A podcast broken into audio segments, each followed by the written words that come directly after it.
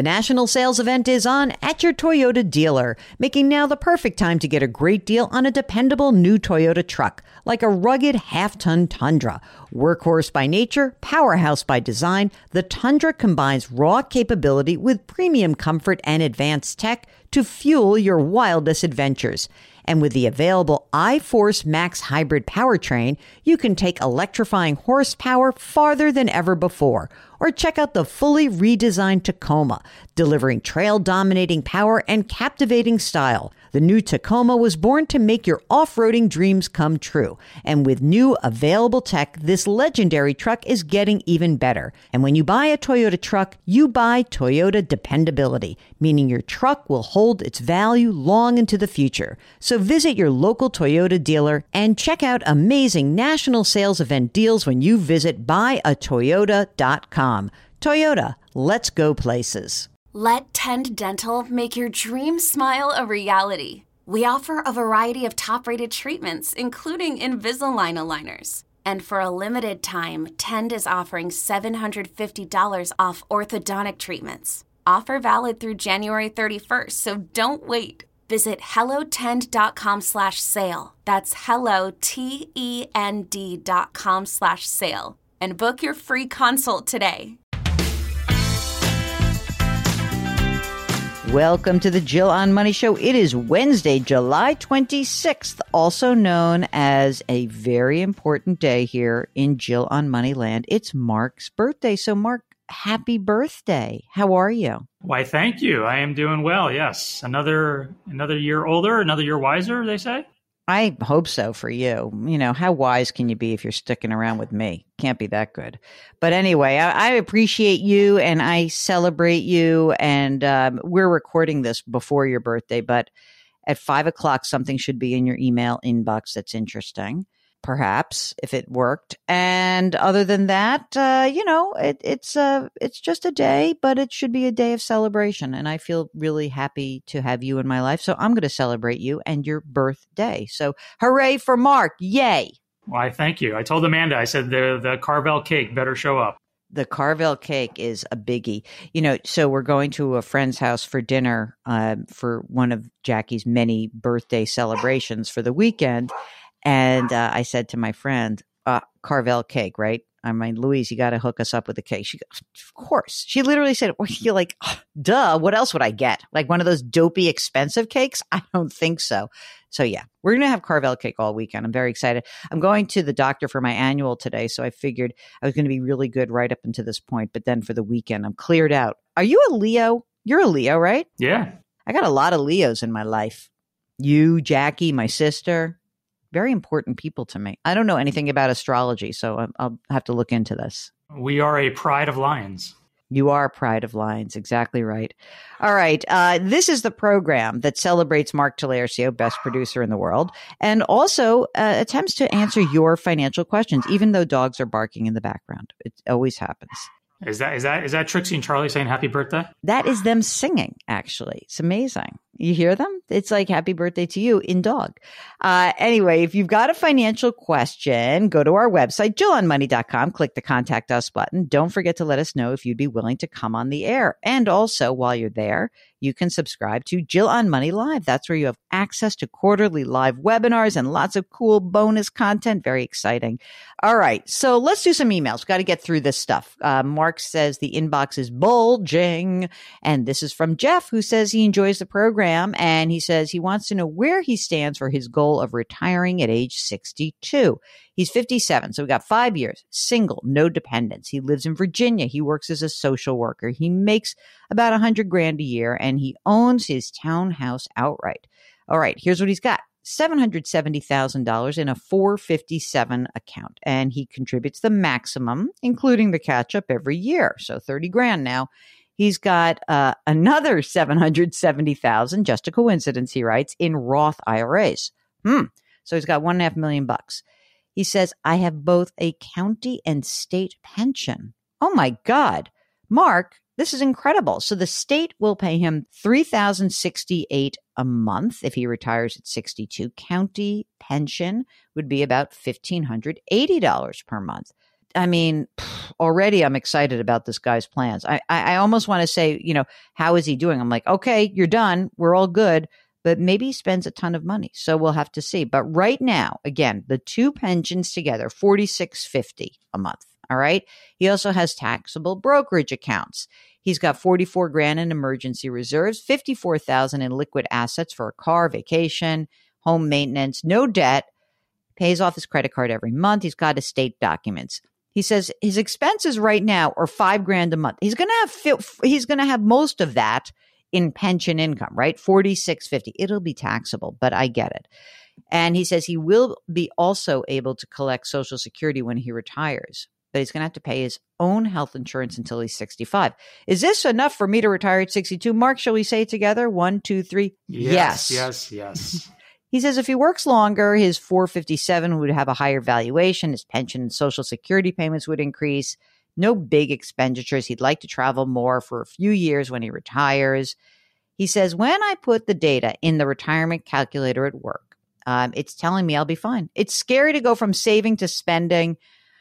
All right, listen, Jeff, calm down. You got plenty of money. Um, he wants to know about, so I don't even know what to tell you except that you're fine, you're great, you've saved a lot of money, and you're you're good to go. He gave us his allocation. He's got mutual funds and exchange traded funds, Vanguard and T. Rowe Price, which is fantastic. He says he, most of his money in his 457 is in a 2035 retirement fund. I don't know. I don't love that for you, to be honest with you. I mean, it's fine. He's, but that means he's got $770,000 in one 2035 retirement fund. What do you think, Mark? That doesn't bother me that much, but just looking at what the uh, breakdown that he provided, it, it is pretty aggressive considering that he's getting, you know, he's approaching retirement. I think what he's saying though that the 457 plan, it, that 2035 fund is 30% large cap, 25% international, 70 it's like a very aggressive if it's 2035, I don't know, I feel like that's an aggressive outlook maybe switch to like a, a 2020 fund. Yeah, maybe pull it in a little bit. I don't even know. Like, why not just put some in stock index, bond index, and international index? I don't know. Maybe he doesn't want to do it. I also get the sense that he may be planning on taking Social Security when he retires at 62. I, I don't think he has to do that. If I was him, I, I would get some of this money out before RMDs. I agree. This is from Ron. He wanted to know, ask about my article in the Chicago Tribune about the economy producing 200,000 jobs in June. How is this number derived? Is it a net figure or is it actually jobs that did not exist in the past? The article identifies quits. All right, this is a big question. So let me just be clear. So statistically, um, there is the the number of the jobs created comes from the survey to businesses, right? How many jobs did you fill? How many people did you hire? Okay. And so, yeah, that number is a net number. The quits number is a different survey. It's from the job opening and labor turnover survey. He wants to set up a hypothetical. And, and so he says, if a person who quits and has a new job to go to, is that considered a new job that the economy produced? So the answer is that because these are two different surveys, they're not like it's not parallel. So here's how he says if a person quits and has a new job to go to, is that considered a new job that the economy produced? The answer is yes, but they're totally different metrics because the quits has a lag time of a month. So if Mark quits being the executive producer of Jill on Money and then goes to become an executive producer at Gimlet Media, he is counted as a quit and then if he takes a new job, that is a job that was filled by that company. So they're kind of different. So I think that a lot of the jobs data and what Ronald is bringing up is in fact a little bit weird because a lot of the jobs data is, um, like job openings. You can have a job opening that's listed in Chicago, in San Francisco, in New York it's basically the same job because maybe it's a remote job, but I think it counts as three job openings. And that's the kind of thing that's weird to me. All of these data points, what happens is they will converge and create a trend, but in any given month, it can be very weird and you can have a lot of distortion. So it's a little noisy. Here, you know what? The labor market is cooling down a little bit. Uh, this big article about how many of the jobs that are being filled as those summer jobs that were so hard to fill in the past Guess what, Mark? As soon as immigration opened up and COVID kind of retreated, we had a flow of people who wanted those jobs again. It's amazing, isn't it? Shocking.